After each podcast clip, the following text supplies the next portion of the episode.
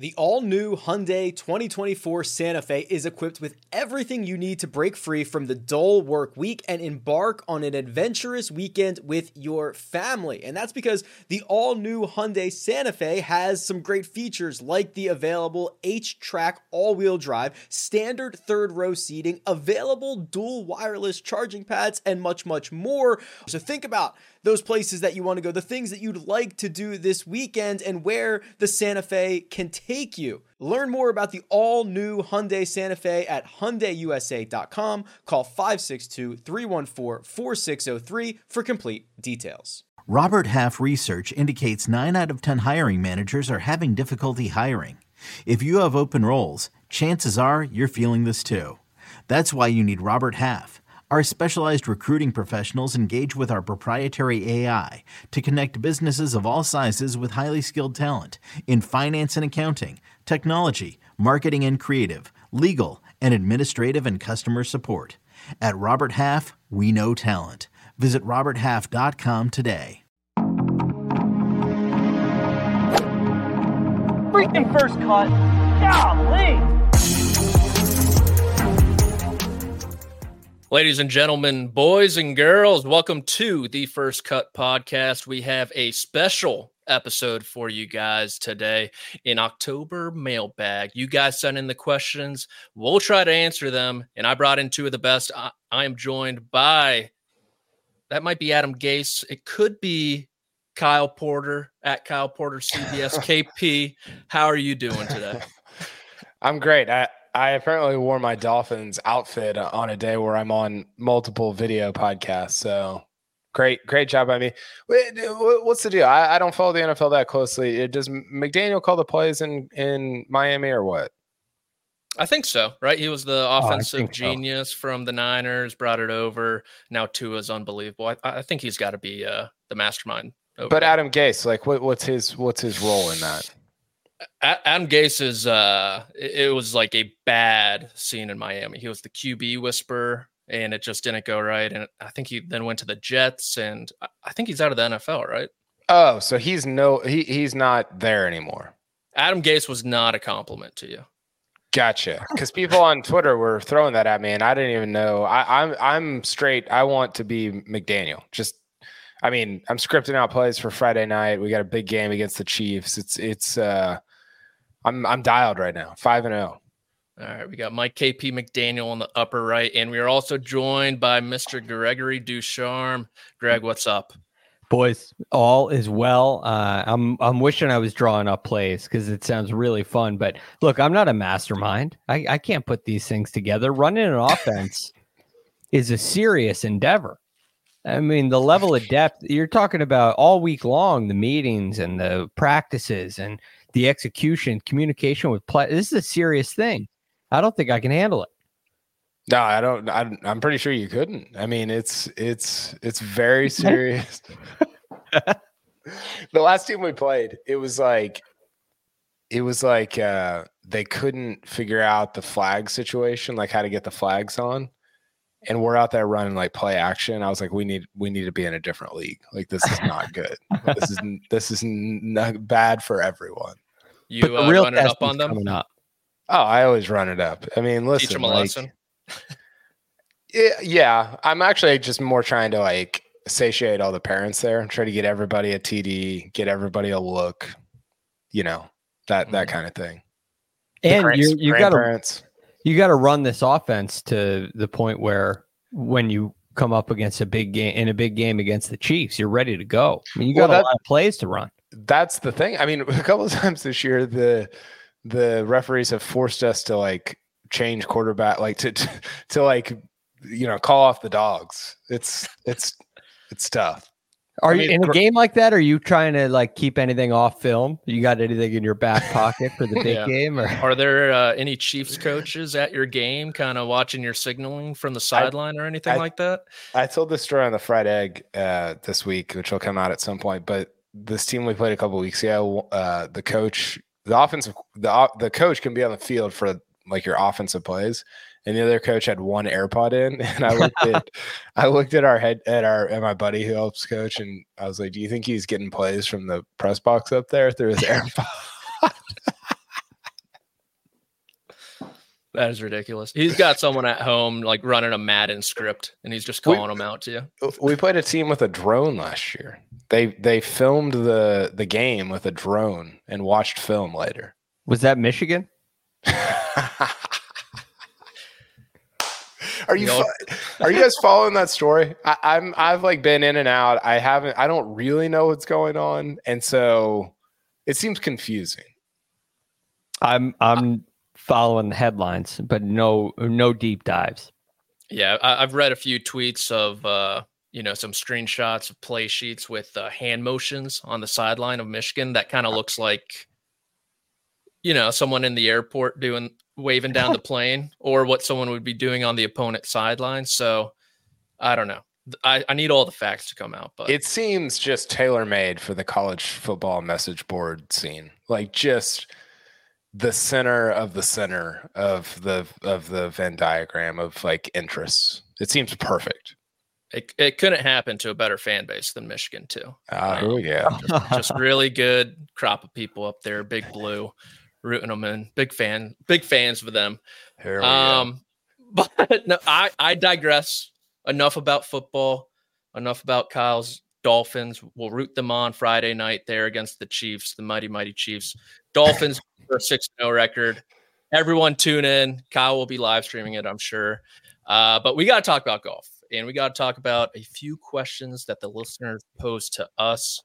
And I think I'll just get right into them. Toss them to you guys, see what you guys think, and uh, if I have any extra thoughts, I'll I'll throw my two cents in the in the wind as well. And we got the first one from Jake on Twitter your thoughts on Daniel Berger, the Burgermeister Meister Burgermeister, as he comes back from his back injury. He has not played since the 2022 US Open. He posted on social media that he might be coming back soon. I mean, he had a great 2021. You think about winning at the Schwab out of COVID. He won at the AT&T Pebble Beach as well. Member of that Ryder Cup team. Uh, but Daniel Berger, in a year that a lot changed in the world of golf, was on the sidelines and he's coming back, kind of looking to re- reinvent himself, so to speak.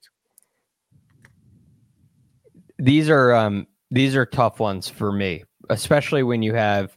Well, one, I think injuries are really hard to predict in the game of golf as it is.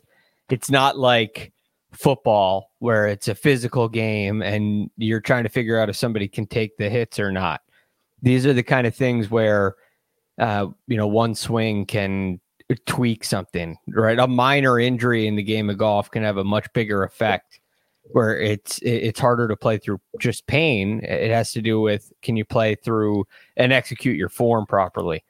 So they're always tough for me. The one good thing, strangely, a good thing is it, he's taken enough time off where I, I feel like they're not rushing back into it.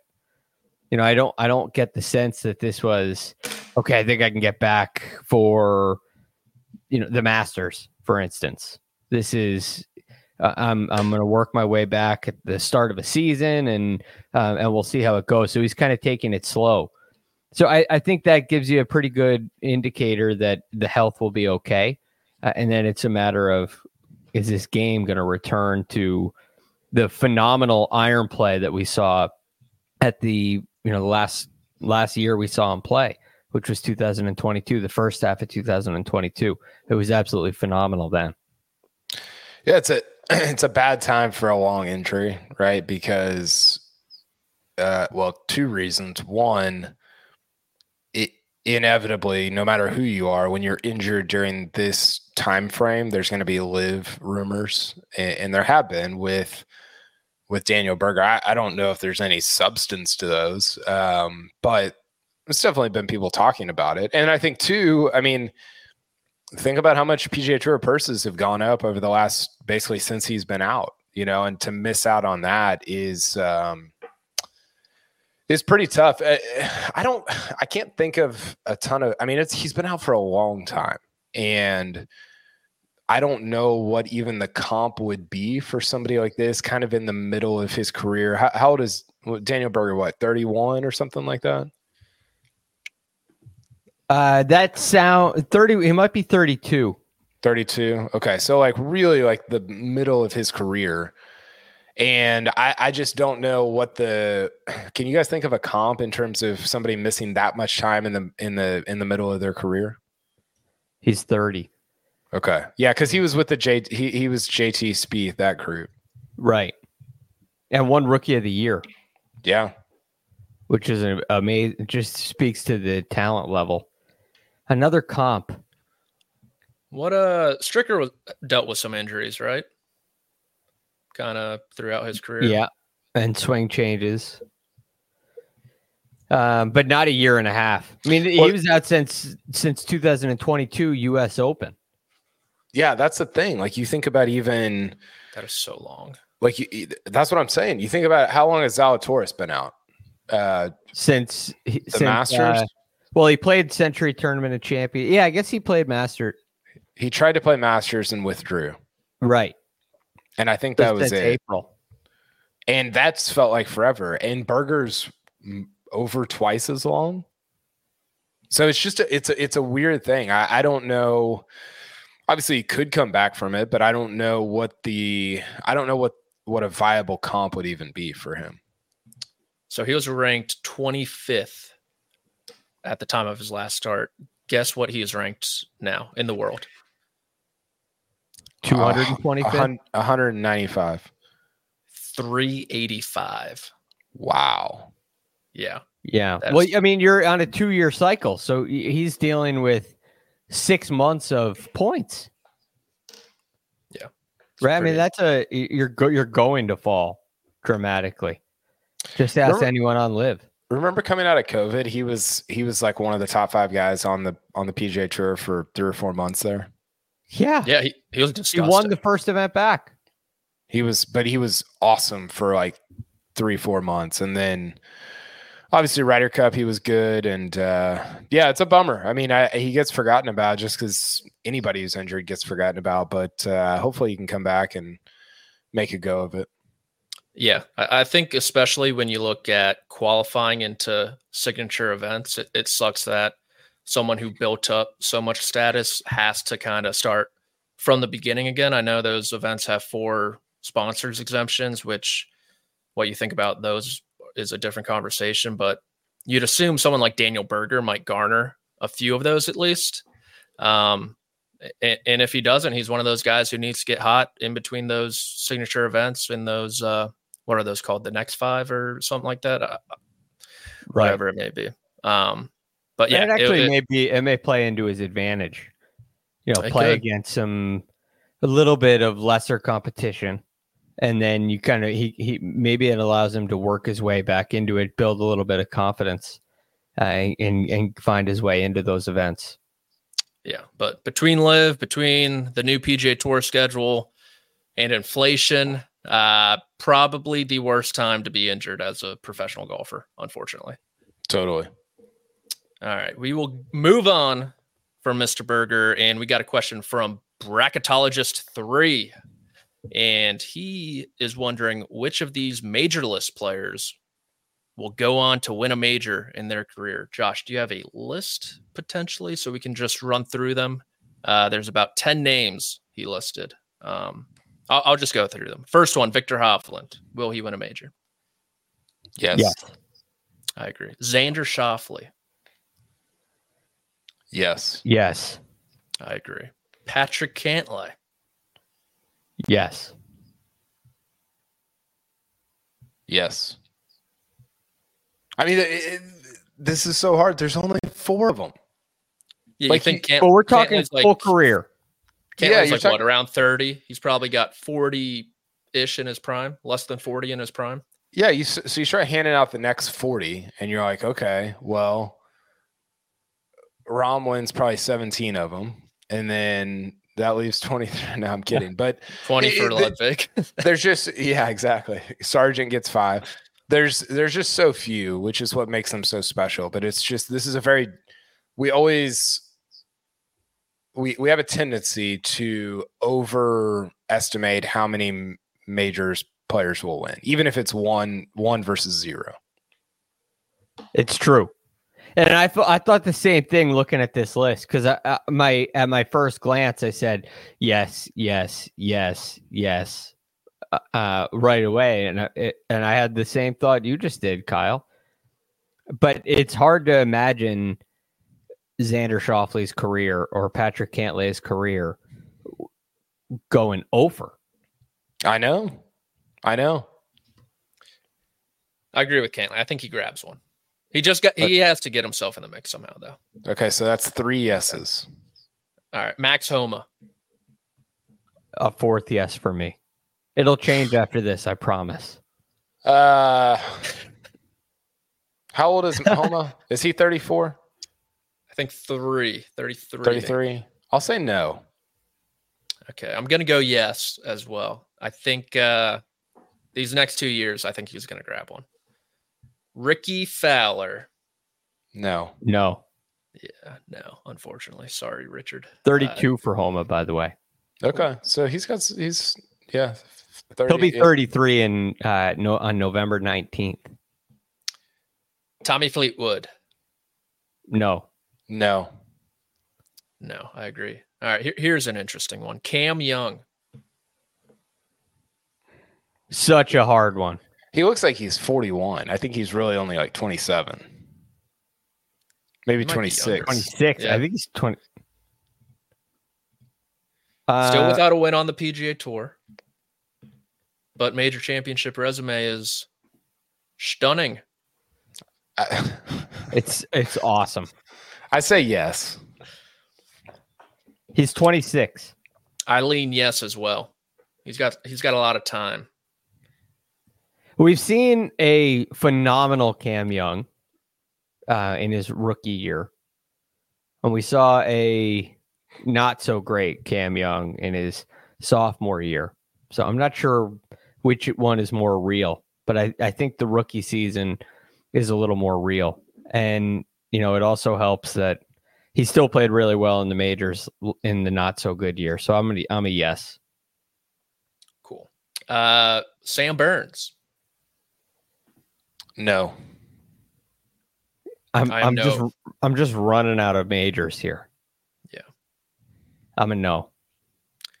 his game's just not uh not suited for them i think you think about someone who's wayward off the tee irons get hot and cold relies on the putter too much uh that's tough in major championship conditions I mean, he he's the he's the kind of guy, and this is true of a lot of guys on this list. He's the kind of guy that if he wins a major, he'll only win. He's like a one major guy. So it's just a it's a very, uh, like, do you think he not lucks into, but do you think he's around enough that he one goes his way, which is what I, which is why I would say yes about Xander. Right, he's been around so many of them that at some point you're like, okay, I th- I think he I mean, maybe not. I, I don't know. But at some point, I think one just sort of falls his way. And with Burns, I just don't know that he's going to be around it. It, it, it. I mean, it could be a Sandy Lyle situation where it's like you got four top tens, but two of them are, are major wins, right? That's that's like a very lucky outcome. And uh, I,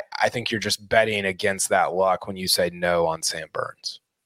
Yeah, I agree and he is i think one of the only people inside the top 20 in the owgr without a top 10 in a major championship uh, he was with Max Homa before the Open, but now it's only Burns, I believe. All right, Yeah. next one, Willie Z, Will Zalatoris. This one is maybe the hardest answer on this entire board. Yeah, because a year ago you would say yes. And I, I still want to say yes. You don't know what happens with the injuries, but unlike Daniel Berger, um, Will Zalatoris' injuries appear to come from, you know, the way that he swings the club, which is potentially problematic. If he has to make swing changes for health reasons and his game relies so heavily on that ball striking, it's a big change. It, it's it'd be so it'd be just the problem is it'd be too sad for me to say no. So I, I think this story has, you know, a happy ending. I'm gonna I'm gonna say yes, but even though I made all points against, I'm gonna say yes. Uh, this is really really difficult. I I'll say, Like the, the thing about him is if, if he's good if he, if he's healthy enough to win one, I think he could win like three. Yeah. Easily. So He's around enough. I just don't know if he's if he's going to be like. I'll, I'll say yes. I think he's. I don't know if he's generationally good, but I think he's at the level to where if the injury's even like if he's like even mildly okay, I think I think he'll I think he'll have a chance. He may get one if he has three good years left. Right. Yeah, I, I agree with you guys. And maybe the toughest one on this list, at least for me personally, uh, this is kind of a weird name. I'm not gonna lie. Uh, Denny McCarthy. No. No. I think he has one chance to win a major championship, and it is whenever the U.S. Open goes back to Merion. I assume it's coming in the next 10 years. They have that planned out 20, until 2030. It's the the hundredth anniversary of Bobby Jones winning the slam. boom. That's you can pen Denny McCarthy in. Pin. uh, for that one. That you know from from that area, kind of shorter golf course. That's his only chance. I, I mean, I think uh, the encouragement with Denny McCarthy is Brian Harman, right? I, I'm not. I don't think Danny McCarthy is as good of a golfer as Brian Harman, but Brian Harman won the Open by like six. You know, and and there's there's, you know, is Brian Harman ever going to win another major? No, but everybody that's in the top 50 or 40 in the world has a chance to just have the week of their life. You know, and so could Denny McCarthy win one? Sure, but are the odds very, very, very much against him? I, I think probably so. All right, we'll have Can to I- wait until 2030. Can I give y'all like four more names? Yeah, Just yes, no, yes, no. Tyrrell, Tyrrell Hatton, no, No. no. Russell Henley, No. no. Uh, here's an interesting one. Tom Kim, yes. Very interesting one. He's No. got like PGA written all over him somehow. no, not. I don't think he does. I, I think the courses for the at the PGA don't. I don't. I can't win at Bethpage. You know. he's got he's got an open Yes. like Morikawa, yes. if anything. Right, a good weather open. I'm gonna say uh, he's so young and he's so good. I'll say yes just because of like how many shots he has at one. Will it ever become a problem for Tom Kim? Majorless if he's 27 and doesn't have a major, 30 and doesn't have a major. Will that be a thing? I, I, I think guys like him and and Hovland's a little bit like this, who are almost their likability comes before their greatness. It, it doesn't seem like that's as big of a thing as somebody like a Rahm or a um uh Rory who are clearly generationally good. And that comes like you you see that as the first thing, and then the likability comes after that. Tom Kim and, and Hovland lead with likability, and then you're like, oh, they're also very good at golf, you know? And I think with guys like that, it doesn't it doesn't affect them or it doesn't, I don't know. For some reason it doesn't affect them as much. I see where you're going there. I like it. So uh Sungjae, last last one. Hmm. I think Sungjae. I think Sungjae can win a major. Yeah, I think he can win any. So I'd say yeah, I'd say yes. He's like what 24? Yeah. He's- no he's mil- no military service either. He's sneaky young. Um, I'm gonna go no with Sung Jae. I think Sungjae wins the Masters. Oh, okay, okay, I can get beyond that. All right, we will return shortly with some more questions, but first we need to take a break for our partners. It's only a kick, a jump, a block. It's only a serve. It's only a tackle, a run. It's only for the fans. After all, it's only pressure. You got this. Adidas.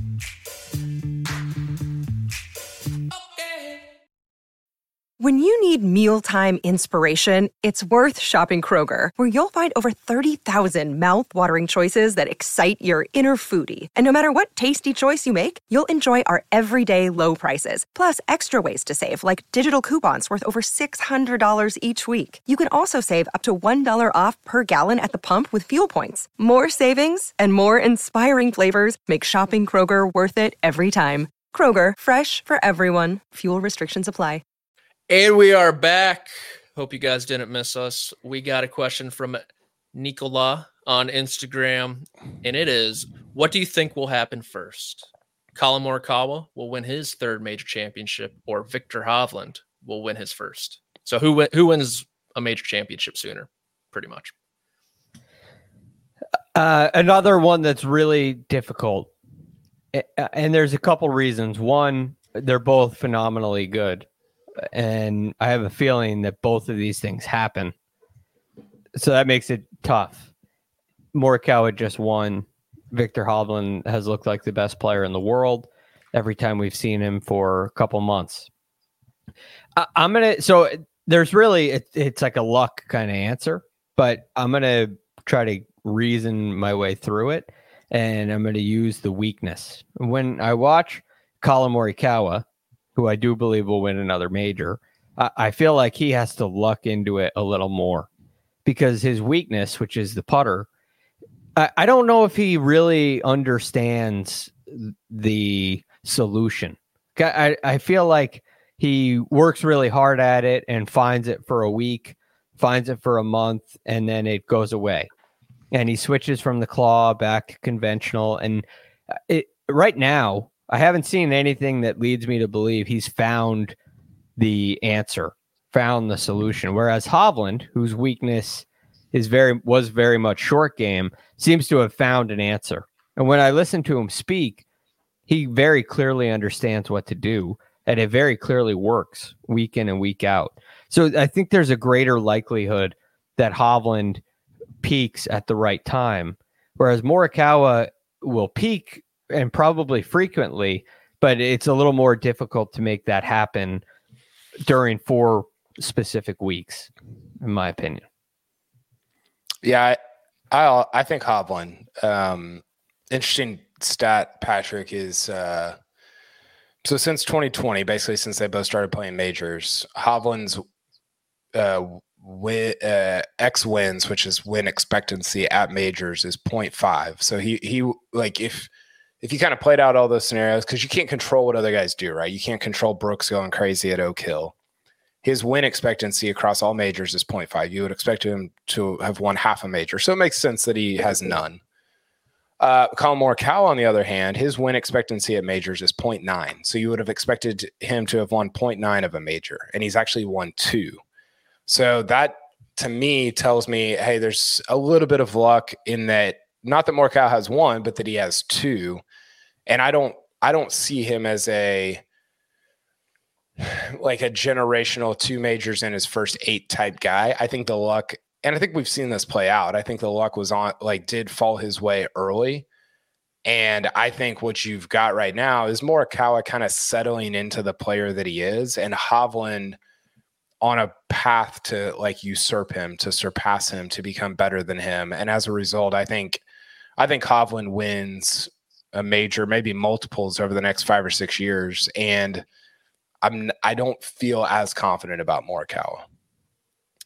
I do lean Hovland just because I think between the two of them, they'll win one over the next two years. And you look at some of the venues, Augusta, they both both have played well. Uh, I would give the edge to Hovland in the Open Championship.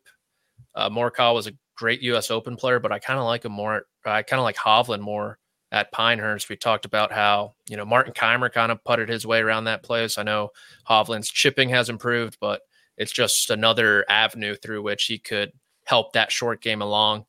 Uh, and then the PGA, I think, uh, sets up pretty well for Hovland as well, just overall. So Eileen Hovland, uh, just uh, slightly. And Kyle, like you said, the the luck, you think eventually it's gonna. I mean, we saw it on 16. That's not really luck, but Viktor Hovland usually doesn't hit that type of shot in the face of the bunker at Oak Hill. Um, so that was a good question. I liked it. We are on to SG Fairway Finder. Do you think Rory McIlroy would have a better shot at winning the Masters if it was played later in the year? He seems to warm up by the last two majors of the year, and of course, the FedEx Cup. Well, the Masters was played later in the year at, at one point, and uh, and he did not did not contend. So I don't know. I mean, theoretically, yes, but I think that place is just it's a the longer it goes, the harder, like the more difficult it gets for for him, for everybody. And I think that's I think that's true of him. I think I think one year you, you, we always get this. Uh, oh, what should Rory try this year? Should he get there on the Sunday before? Should he get there on? Should he play the par three? I think one year. I was telling somebody this recently. I think one year he should he should fly in on like Thursday morning for a uh, for like a for like he has like a 1 p.m. tea time. Just just take the PJ up from Florida on on Thursday morning at like 9 a.m. Just cut it close. Just roll almost like Medinah when he got the police escort to the course. just roll in, throw the shoes on, and let it rip. I, I honestly think he would shoot 66 if he did that. It's it's probably the last stone he needs to turn over. He's tried everything else, you would think. Be great. I think the number of things that he's tried almost is a problem you know, like you're always, it's always like the first time. My first time playing so many practice rounds, 81 holes before, like he did last year. Or, you know, like there's all these things that happen.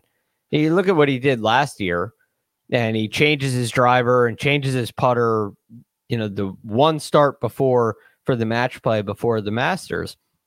And that signifies to me why moving it around in the schedule wouldn't affect anything this is a standalone event for Rory McIlroy. And I would argue that the reason he's played well later in the year is because Masters is behind him. Right? This has a major effect on on him and it's on his mind constantly as it should be. So it has nothing to do with whether or not he'll crack the code, but uh, Rory's ability to crack the code and answer that question has nothing to do with the time of year. It has to do with simply what it means to win that event. Uh, and and if he's able to overcome that, which will be a significant challenge, and has been, uh, it, it's it's not going to have to do with you know his form coming in. Can he handle four days uh, in contention at Augusta National and win? Yeah, may- maybe he goes like zero dark thirty, LeBron James playoff mode, just uh, out of sight, out of mind for for a month or so. See what happens. Get everyone riled up even more. Uh, Golf Digest had an article about if mushrooms make you play better, so maybe uh, he could try that as well. We are on to Harold Russell from Apple Reviews. He is asking, "What is in your golf bag?" Greg, let's start with you. Okay, um, no surprise. It's all Titleist equipment. Uh, I have a the driver is a TSR two, 10 degrees aloft. Fujikura oh, this is, this Atmos this shaft. Deeper than I'm gonna be going. I'm gonna be on your speed, cow. Don't worry. Okay. I'll go all I'll go all the way deep. Yeah, do it. Three wood is a 16 and a half degree uh, TSR2. Same Fujikura Atmos shaft, the red, but all of these are the red. Uh, the mm-hmm. hybrid is a TSR2 with 21 degrees aloft. Then I have a four iron. That's the it's like the Titleist driving iron. It's the U500 with the graphite shaft in there, and it's awesome. Absolute game changer. Irons five through pitching wedge are T100. Uh, I have a Nippon shaft in those, and I love those as well. I got a 50, 54, and a 60 uh, SM9 the 50 has a the F grind, 12 degrees of bounce.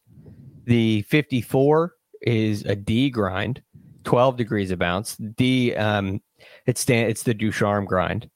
Uh, and then the the 60 Patrick, degree Patrick enjoyed that. uh the the 60 is or or the lobber as as Bob Vokey calls it uh, is an M grind with 8 degrees of bounce also SM9.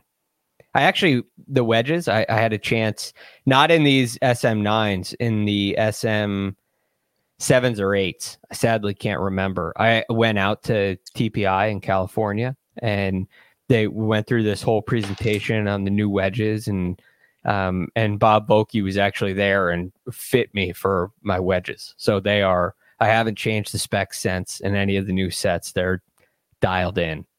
Awesome. Bob Vokey fit me for my wedges is not what I have to share on my Yeah. WITB. Kyle, follow Yeah, what's your- what's Wait, your- what's your Greg, what are you putting? Yeah. Oh, that old thing. It's uh, uh, uh Scotty Cameron Newport 2 Oh, of course. Yep. Super Select. Uh, I'm actually playing the Special Select right now. I have, which is the previous year's model. I have a Super Select as well, which is great, but um, I have a little more loft on my the on my gamer, and it sets up. It just sets up nice. And I guess I can't leave out the golf ball.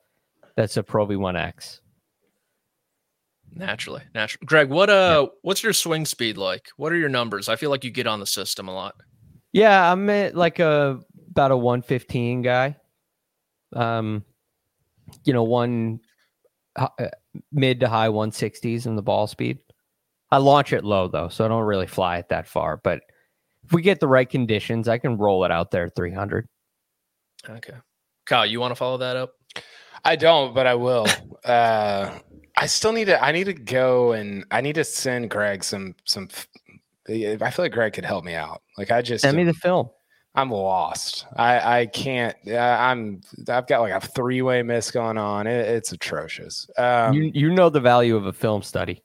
Well, for sure. Yeah. Get the yeah, drone out there, Kyle. I do. Uh, I don't hit a driver because I can't hit a driver right now. Took took driver out of the bag. What's in my bag? Not a driver. Uh, I'm actually supposed to go get fitted uh, by Titleist here in uh, like two weeks, so maybe I will have a driver after that. I'm excited about that. Awesome. Um, I was actually hitting like this old Callaway mini driver that my buddy gave me, uh, which is just kind of been interesting. A little Fleetwood action mini driver going on. My buddy gave me. That's the key. Mhm. Usually it doesn't turn out great. No, I mean it's it, uh, the shaft is like I think it's like a like you know like a 78 year old shaft. uh, just so much flex. I feel it just bending as I'm as I'm coming down on the ball. I've got I don't even know what I have, uh, Patrick. I might have to uh, get up from my chair and go grab my irons over there. Um, hold on, just a second. All right, I- I'll fill in here. I got my woods are Cobra. I think they're uh is it like super speed, something like that. The driver 10 and a half. Three wood, I don't know the degree, but uh I got fitted like four or five years ago, I think. okay. And then uh my irons I've had for the a decade, Mizuno MP 59, maybe. Oh, blade blades. Yeah. Yeah, they're uh You're one of the love cool kids. it's a love hate relationship. It's uh some days it's really good, some days it's really bad. Wedges are also Vokey. I go 50, 55, 60. I got the 56 bent to degree. I don't know the grind, but I was fitted for them, and I think that's enough for me. And then the putter is a double blade Odyssey, which I can't make crap with, but it feels good in my hand. I roll it nice. I just don't know how to read greens. At least that's what I'm telling myself. And then my golf ball is anything with cool patterns on it. Callaway, I'll play that. TaylorMade, I will play that. You're And just finding them. Yeah, I mean TP5X with the American flag, sure. Uh, Chrome Soft with some crazy hexagon design. I like the Sign me up. hexagon. I'm in on the Yeah, hexagon. Yeah, it- you know, I get pretty bored out there a little bit, so that kind of grabs my attention. So that's what I play. Sometimes a yellow too. Uh, just whatever. That- that is- that's just disappointing.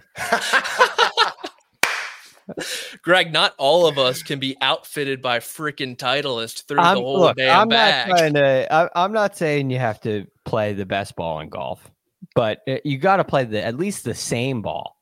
If you want to play one with a cool design because it keeps you occupied, which I'm not sure how that makes sense. Craig Most is, of a, Craig is a disappointed father right now. I'm just disappointed. You got to play the same ball. It's a piece of equipment. I don't care if it's you know a, a range ball that from your favorite course that you just hiked a couple dozen from. Don't do that. But it, it's got to be the same. This is whatever I found in the woods. Okay, All right. I'll I'll alleviate Patrick's ire here. Uh, one, I'm very jealous, by the way, if you're U500. I, I need to get one of those. Um, They're I- so good. yeah, I just I I hit like I hit three iron off the tee, but it's just a regular. I've actually got the MP15. I got my clubs right here. Uh, MP15 Mizuno three iron. So that's what I hit off the tee. Again, I don't really hit driver. Uh, my my other irons are uh, JPX 919s Mizuno as well. I've been hitting those for several years now. Love them. Uh, I've got three wedges. One is a uh, Vokey 54 degree um, S grind, and then I've got a couple Callaway Mac Daddy 2 wedges, 56 and 60 right there. Nice. So that's the so you got you got 54, 56, and 60. I do. All right, it's a good. I'm kind of you got a fitting coming up. I'm kind of a. Greg is so What, what a disappointed. sly drive by. I play a I play this will be this gets even better, Greg. I, I go I have a pitching wedge, a gap wedge, and a 54, 56, and 60. That is that's actually psycho. All right, I, I'm I'm not looking down on you here, but And the lesson is- sometimes sometimes I put Oh, a 50 in there also. and a 64.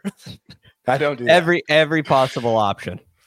I need I, I need help. Yeah, The, the game needs help. I play a Odyssey uh white hot putter right there.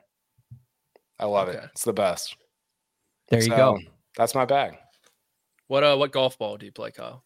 Oh, I'm kind of with you. I'm kind of whatever. Oh, no. uh, Just rile Greg up a little bit. I, I, I, I, I like playing Pro V. I, I'm not good enough for it to matter. I don't think.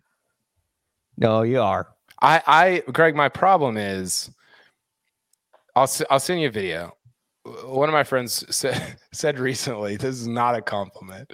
He said, "You're the." I think I've said this on here. He said, "You're the most offline flusher of the ball I've ever seen."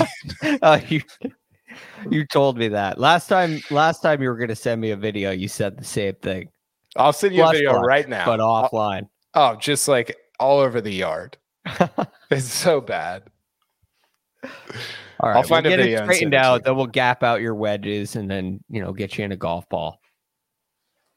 All right. Greg, you have you have any final critiques on Kyle and I's bag? No, All just right, you got to. This is, makes a difference. You got to take this stuff seriously. It's got every club in your bag needs a purpose. okay. He's basically just disgusted with us. I'm gonna I'm gonna take that to heart. I'm not sure. disgusted. I love you guys, but you're hurting your own game. It's it's a built-in excuse. That's kind of what I live by on the golf course. Um, somewhere I don't live is somewhere around par, and he has this question for us: What is everyone's favorite non-golf podcast to listen to? KP, I feel like you got some uh, some gems up your sleeve, so we'll kick it off with you. Uh, yeah, I I've got quite a few that I kind of go back and forth between. Uh, one that I I've liked a lot recently is called Acquired, and it's basically these deep dives into different companies um, and how they were built and how they came about. Most recent one I listened to, uh, I'm driving back and forth from Austin, was about Nike. So it's like a four hour deep dive into the history of Nike, which Oh, that's cool. was amazing. And they do it from a business perspective. So it's not just like, hey, here's how the Jordans came about, but more so like, hey, here's how much debt they had and why that wouldn't work in 2023 and stuff like that. So uh, that one is very interesting. Um, yeah, I mean, I I don't know. I'm kind of all over the place with podcasts right now. I don't have. I like how I built this. I love entrepreneurial stories. I, I think they are uh, very aspirational. And for me, as somebody who likes building things and creating things and writing, uh, I, I I tend to gravitate toward kind of the entrepreneurial type podcasts. Greg, what you Uh, got? I have um well the first cut podcast. Oh, non golf. Um I got a couple. Really only three. Every once in a while I'll branch out and listen to something on a specific topic that I may like, but I frequently listen to one called uh, the Jocko podcast, which is it- Jocko Willink is his name. He's a uh, a former na- a retired Navy SEAL, and he talks about um, leadership. He does book reviews, which are awesome. Um, has some great guests and some really cool stories. Uh, but the main theme of that is definitely leadership, uh, which I enjoy listening to. Uh, and the war stories are amazing as well. Um, and then the other one, when I'm not in a war kind of mood, I'll go to the Huberman Lab, which I just I think the he Andrew Huberman has these basically goes into scientific studies on a variety of topics. You know, the effect of um, of music on productivity, you know, kind of thing, things like that. And it's very science based and kind of tells you what you sh- what what works and what doesn't work. Uh, and it's very um, very factual. I love that. And then my wife and I on a car ride, if we don't have kids in the car, which is rare, used to happen more frequently, we would listen to something called Crime Junkies, which is like, you know, uh, these like murder mysteries. And this woman, Ashley Flowers, tells the stories, and she's got she's great. She does a great job. So that's uh, another interesting one. Yeah, my my wife listens to that. She uh she loves it. She's way into it. Yeah, it's pretty cool. I would never have heard it. I would never have clicked on it if it weren't for my wife, who finds it relaxing.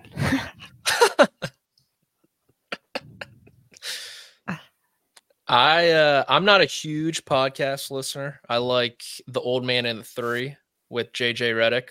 Um, truthfully, I don't watch the NBA at all, but I kind of like his style of just talking about the game.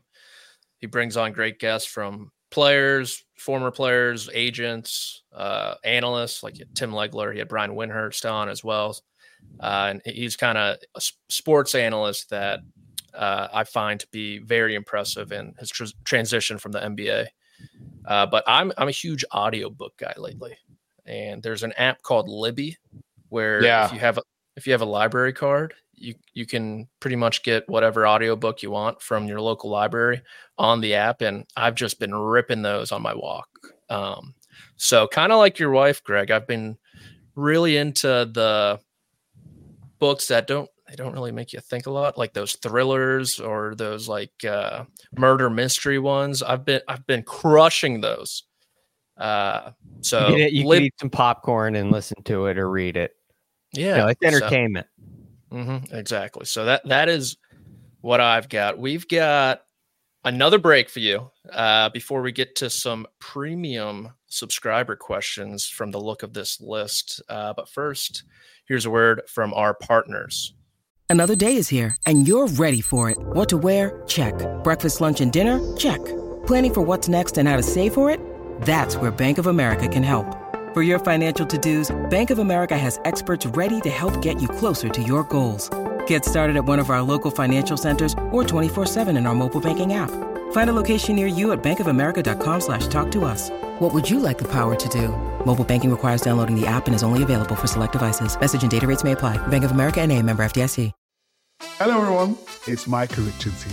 You might have seen me on CBS working on their Champions League coverage over the last couple of years. I wanted to tell you about an exciting new podcast that I've been working on. It's called The Rest is Football.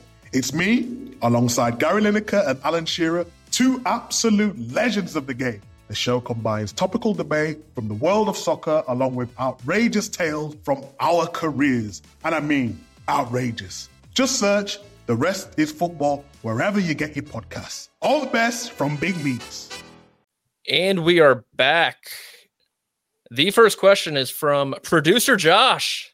Step on down.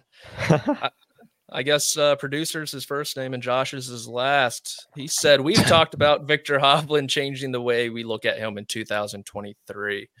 From a really good player to a guy clearly capable of winning multiple majors. Who leads the power rankings as the most likely guy to do that in 2024? Who wants it? Would um Max Homa fit that category?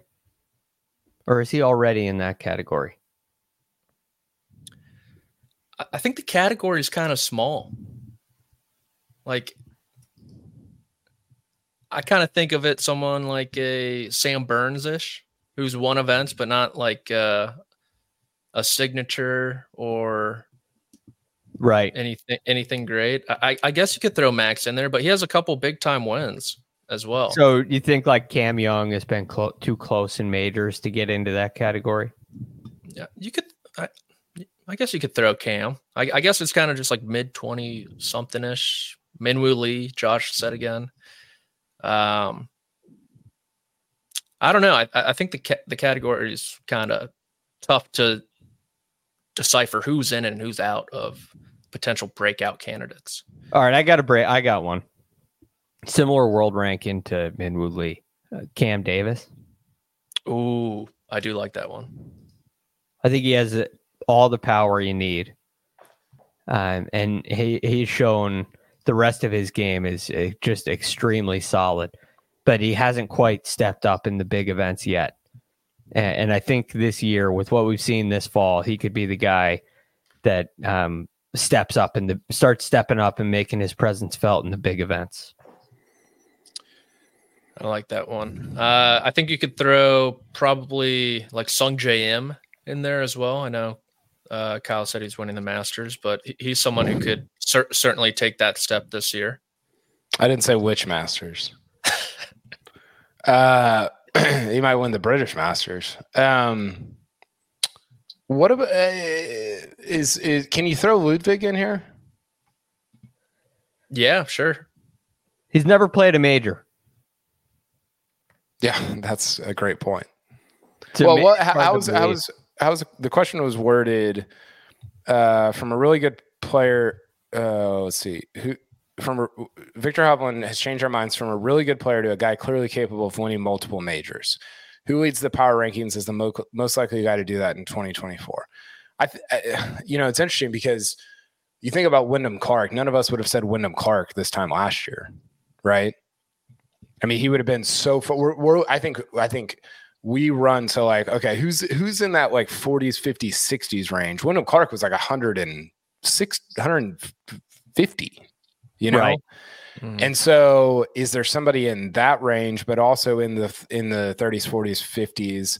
I think the guys you mentioned, Minwoo, Cam Davis, uh, Ludvig, I, he's a little bit harder in that there's more unknown. Like I don't know if it's a, I don't know if there's anything to leap from because we don't really know totally what he is at at a major championship level yet.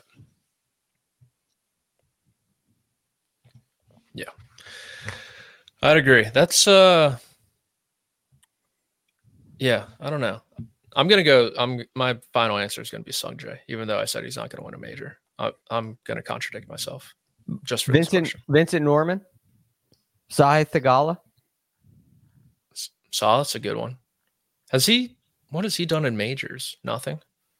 Uh, he got kind of frisky at the Masters last year, Mm. Oh, that's right. The but he Tiger was- chip. He was all over the yard. Hey, Greg, I pulled up a video of my swing. You want to break it down right now? Let's do it. Okay. Yeah. Let me um let me sh- let me share my screen here. Okay, we've got it right here. I can't I can't wait for this. Okay, this was Okay. This, this is last year in Scotland. Give me give me like what's what's wrong with the setup here? All right. Now I got to zoom in a little bit here. It actually the setup position actually looks pretty good. Maybe a little, maybe a little lower than I'd like to see with the hands. Okay. So if you look at where where the club shaft would, if you drew a line on it, where it would Yeah. intersect with your body, that is around your belt line, Uh-huh. and maybe you know belt line's like the very low end of Okay. what I like to see. Um, I'm I prefer belly button, maybe Okay. right in between. So you could potentially get your hands a little bit higher, but I don't. I can't tell. That's not guaranteed at this point. Let's see what you got in the rest of the motion here. Okay, I'm gonna play it and I'm gonna pause it like as I'm going back. Okay. You kind of you, you give a little Cantlay setup. I know. That's kind of what I was. Yeah. Okay. Keep going. This is pretty. This is fine here. What about okay. Not what I expected. So I was I was pretty sure from the signs that you said to me. It's a good thing. I was pretty sure from the signs you said that um, we were going to see an open face, meaning the toe is hanging straight down to the ground. Okay. But again, if you draw a line with your eyes on your fore your left forearm and the club face, they're pretty close to parallel. And if anything, the club face may be pointed a little more to the sky than the toe is to the ground. So you're in a maybe a closed position, um, slightly closed. So that's that's fine. Now, the one thing that I do notice is there's too much bend in your right elbow. So Okay. you, you could get a little bit more width by keeping your right elbow longer for uh keeping your right elbow straighter for longer and Does kind of that mean, like- the club away at the top. Does that mean like higher or further back? Further away from your body. Ah, okay. So so higher in the sky almost. Uh this would be higher in the sky, right? Oh, farther away from your chest. Okay. Could okay. it could be higher. You got room to go up a little bit higher. so again, almost like on- like laid off. No. How about this? Your hands, you would push your hands closer to the camera. Oh. Mm. okay. Okay. Yeah. So that would give you a little bit more space. If they went higher, I wouldn't mind it. Okay. That Not makes lower. sense. But yeah, closer to closer to the camera. Okay. All right, let's keep going. Okay, it froze.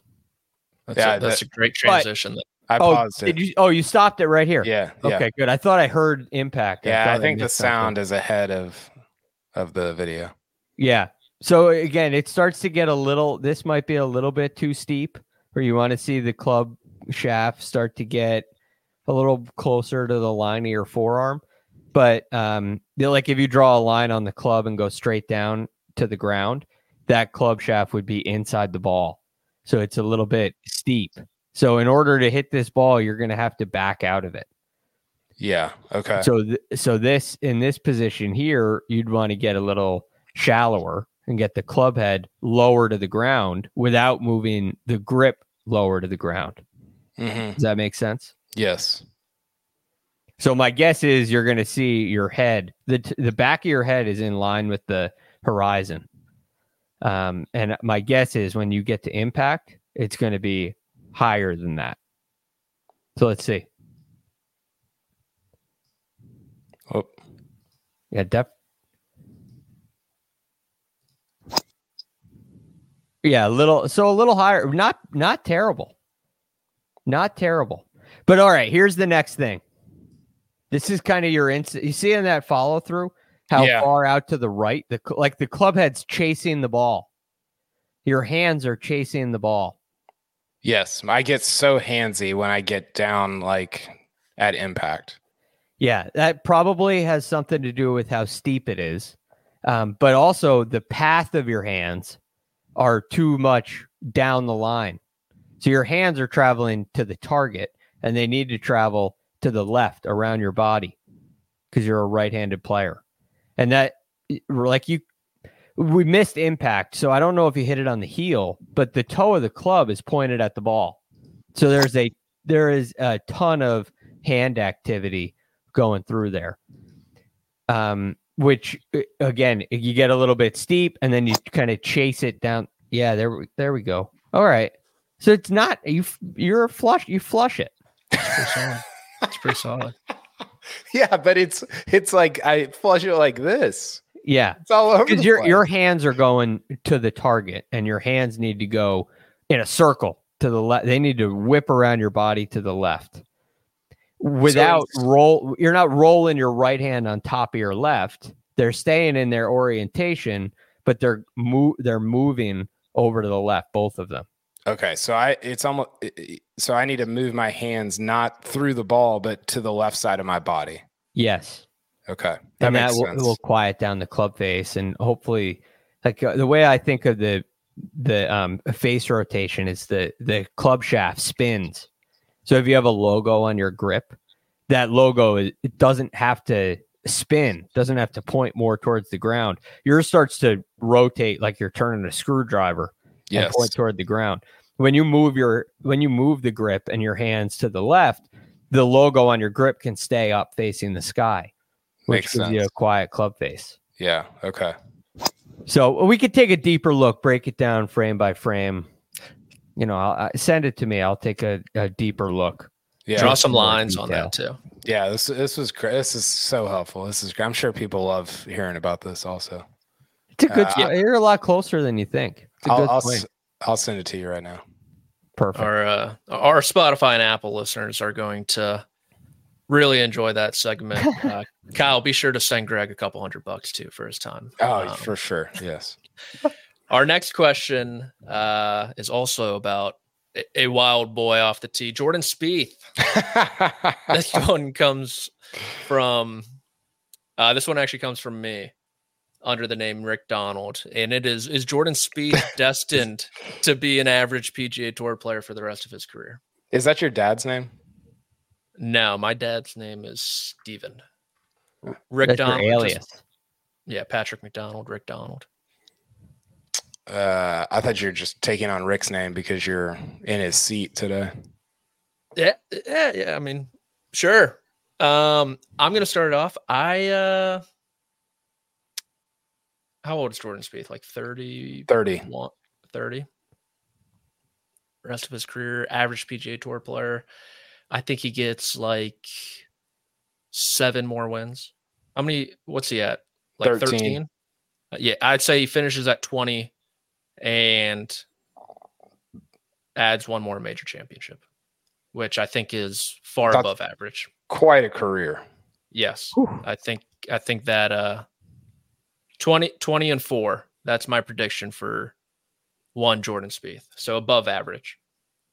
I think it's of the way. I think it's a fair prediction. I'll go real quick and let Kyle get on the uh, soapbox here. Uh, his ability at Augusta National isn't going to go away.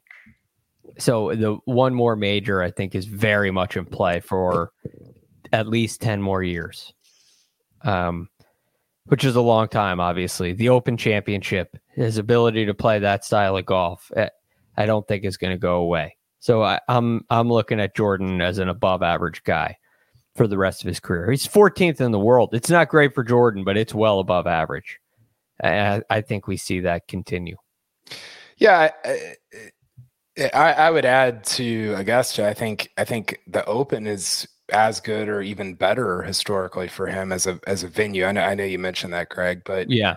I, I think it's all about perception here, right? Like if if so the the company that he's been keeping strokes gain wise for the last 12 months, Cam Smith, Brian Harman, Justin Rose, Jordan Spieth, Keegan Bradley, Sam Burns, Ludvig Aberg. That's kind of your those guys are about 20th in the world in strokes gained over the last 12 months. So that's really good company. I think the perception is that he was going to be in the Scotty Scheffler Rory McIlroy, Jon Rahm, Patrick Cantlay, Xander Schauffele, Viktor Hovland. That's your top uh, six in strokes gain. And the reality is that's not. I I mean, it- a little bit of this is like what happened with Morikawa at the beginning of his career, where the luck went his way. He won a bunch of majors, and you're like, "Oh, what is this? You know, this is crazy. What am I? What am I? What am I viewing?" And and the the rebound from that is not a bad player. It's just not quite the player that we thought at the beginning, and that's totally fine. But that perception makes us feel like Spieth stinks now. There was a period where he was not that good. Right now is not necessarily that period. Uh, but I am curious to see like what he kind of settles into over the next 10 years because he he honestly could settle into you know a top 20 type player who still wins two or three majors because of how good he is at those venues. I agree with that. Yeah, 2019 was the the downturn, and then he kind of came out of that there uh, at Phoenix and then Pebble back to back weeks and back to uh, some sort of the same version of Jordan Spieth from I mean, uh, I- heyday. I'm with you. I think 20 and 4 is not unrealistic, which is I mean, what is that? Like Ernie Els' career basically? Oh, it's a hell of a freaking career. That's insane. Yeah, Yeah. four Uh, four majors is the big one. Yeah. What's what's like DJ, DJ's what like twenty five and two something Yeah. like that. Yeah. DJ should be like 25 and 3. Yeah, it'd be a shame if Spieth ended his career with only one green jacket. Uh, just It feels like he already has 3.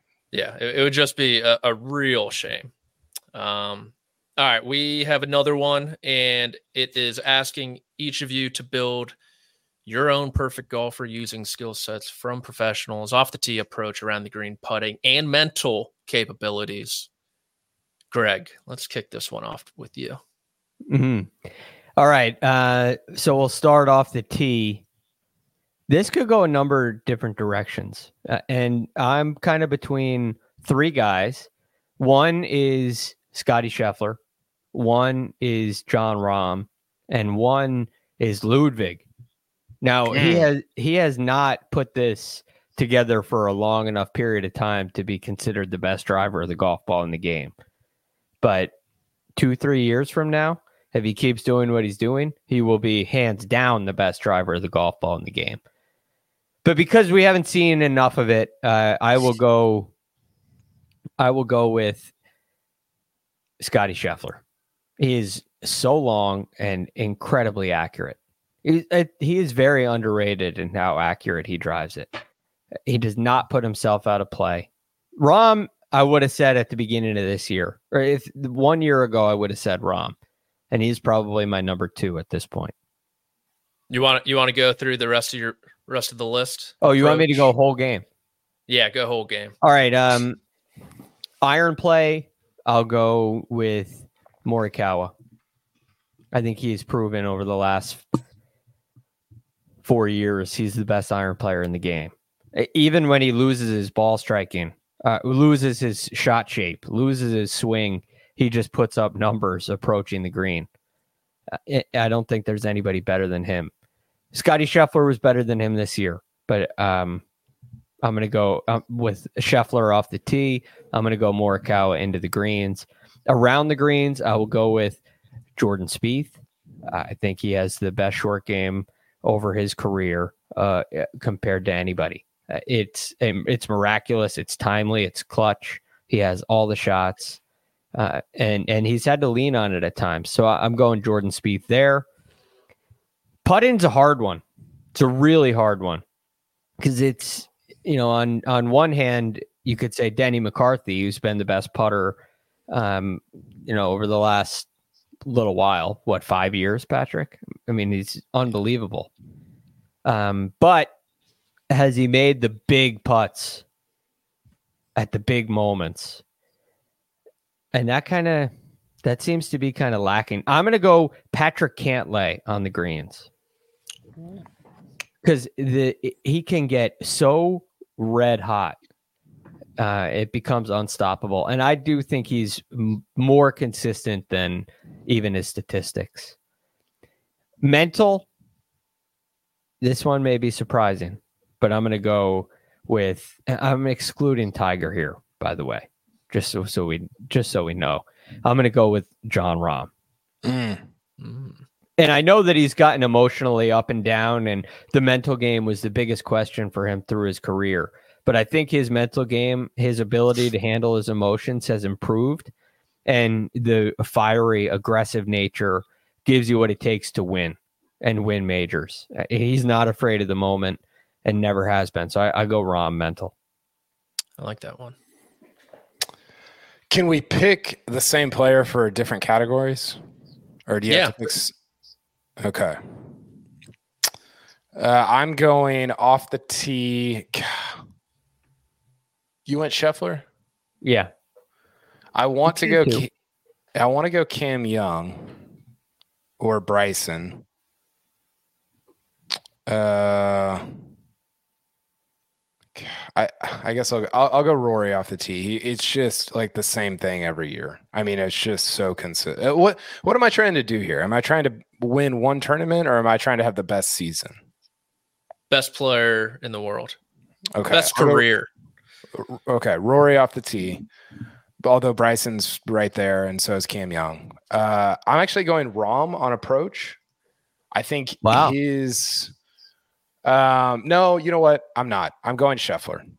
It doesn't look as good as Morikawa, but statistically and anecdote, like he's just. It, it's not sexy, like he's not knocking down pins, but he's 15 feet, 15 feet, 15 feet, fi- e- every every tournament. It's unbelievable. Yeah, it's seventy five percent of his greens. I think it was like seventy three and change. That- So that's unreal. so Rahm or excuse me, um, Rory Scheffler. Uh, around the green, I'm going JT. I think he's the most creative. I think he, um, his numbers are there. He's, I, I just want to watch it. So I'm going JT around the green. I'm going uh, Cam Smith, the putter. Saw too much of that 2022 Open Championship at St. Andrews to go anybody else. And then I'm with you, Greg. It sounds crazy to go Jon Rahm mentally, but I think that I think he's gotten so good at transferring his uh, frustration and anger into bounce back ability. That's not a real statistic or measurable thing, but I, I think he's gotten to become one of the best in the world at it. So I'm going Jon Rahm mentally. Cam Smith's the right answer with the putter, by the way. He's Uh, so good. It's, he's it's- he's the best putter in the game. I'd like It- to change my answer to uh, Cam Smith. it's remarkable. Uh, unfortunately, Greg, uh, you've submitted your Ah. paper, and we do not Come on, allow corrections. But now that I have all the answers, my best golfer off the tee, I I'm also going with Rory McIlroy. Just I have that drive against Denny McCarthy uh, on the 18th hole at the match play, like stuck in my head. Just Filth. ridiculous. W- when he needs it, he- he got he has another gear, and uh, like Kyle said, it, it's pretty consistent year over year. On approach, I'm gonna side with Collin Morikawa. Uh, just uh, both long iron wedges, consistent as they come. Short game, I'm gonna deviate from both of you and go with Patrick Cantlay or uh, Patrick Reed. Actually, why not? Throw Love throw it. that guy in the mix. We have I love it. what's going on with Great him? short game.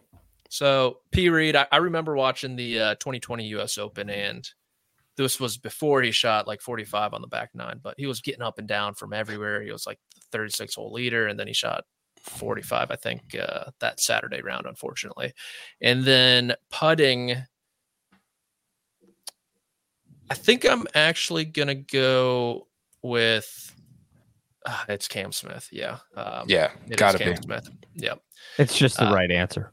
Yeah, it really is. And mentally, I do like the Jon Rahm answer. I think Brooks Koepka makes a lot of sense, but I'm going to go with Viktor Hovland. I Mm. think the happy go lucky demeanor helps him, but we have proven, or he has proven, to be a freaking killer on behind that smile. And it's only a matter of time before he grabs his first major championship, probably this upcoming year. I've got a quote from Brooks Koepka on Patrick Reed's short game, Patrick. Uh, it's from Golf Digest. This was from I think 2020. He said his short game is a joke. I don't pe- I don't think people realize how good of a wedge player he is around the greens. I'll never forget. We're playing Charlotte a few years ago. It's me, Tiger, and him, and he hit the he had the shot where I thought there was no chance he could get it within 15 feet, and he hits it to kick in, and I'm like, oh my god. And Tiger even said to me, I don't understand. He's that good. He must have moved his ball. I mean, if if uh, if Tiger's saying that about you, you know you've got uh, you got something special. And if Brooks is saying it about you, Yeah. For, yeah, for sure. to admit that. Um, all right, we got one last question here from a Mr. Greg Porter, and it is your dream foursome. Let's go golfers only, golfers only. Just because, I mean, we could do historical figures and all. Eh, we'll open it up. We'll open it up. Anyone in the world, dead or alive. dead or alive. Oh, so we've opened it up. We're not golfers only.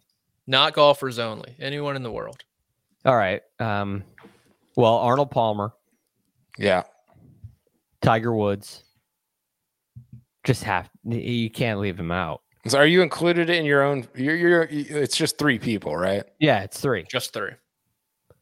Yeah, we don't allow fives out here. Uh, who would be the You better last? play the same golf ball too. You better. You better. I mean, I got to go with. It's I'm between.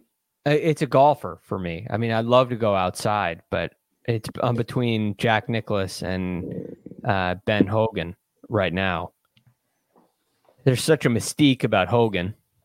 I'm not sure he'd talk to me, uh, but I- I'm sure he would. Arnie would. Um, yeah, and I kind of wouldn't want him to.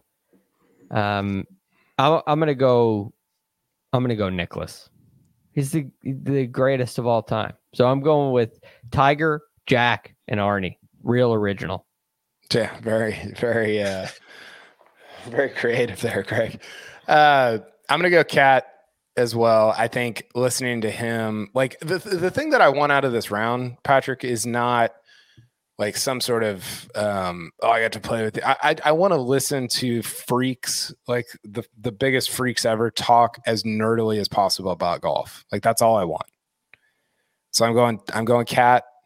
I'm going Seve because I think their great one. conversations about moving the ball and everything that goes along with that would be just extraordinary. Like I think they would talk about stuff that I'm like, I don't even know if they're still talking about golf. Um, so I'm gonna go Tiger. I'm gonna go Seve, and I'm gonna go with um, I. I, I am uh, well. I, want to go with Trevino because I think he would like. Yeah, I'm gonna go with Trevino. Like just, just Trevino and Cat obviously flushers only. Seve, I don't know if he was a flusher, but he did crazy stuff with the ball, and I just want to listen to them talk for five hours, all three of them, and they would mix it up, and it would be awesome. That's a good one. Great Uh, group. I think I'd go Tiger, Rory, and Greg Norman. And uh, and I'd kind of just sit back and uh, see how they interact with each other for Just four turn- hours. You want the drama? Turn Maybe- the mics on and see what Maybe happens. needle them a little bit, you know, drop a few breadcrumbs where need be. Tiger, what Um, advice would you give to these two fine gentlemen about playing Augusta National? Oh, yikes! that uh I didn't I didn't really envision pitting Tiger against Greg and Rory, but I like where your head's at, Greg. I really like where your head's at. Um, that is all we have. You fellas got anything left for the viewers, the listeners, the questions? Those were good questions. I Yeah, really enjoyed that. It was fun. I got a swing lesson. I got we got to talk golf. It was a great day.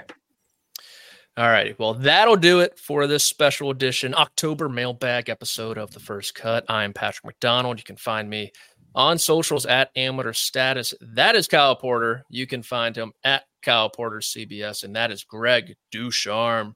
You can find him at The Real GFD. This has been The First Cut podcast. We'll catch you later.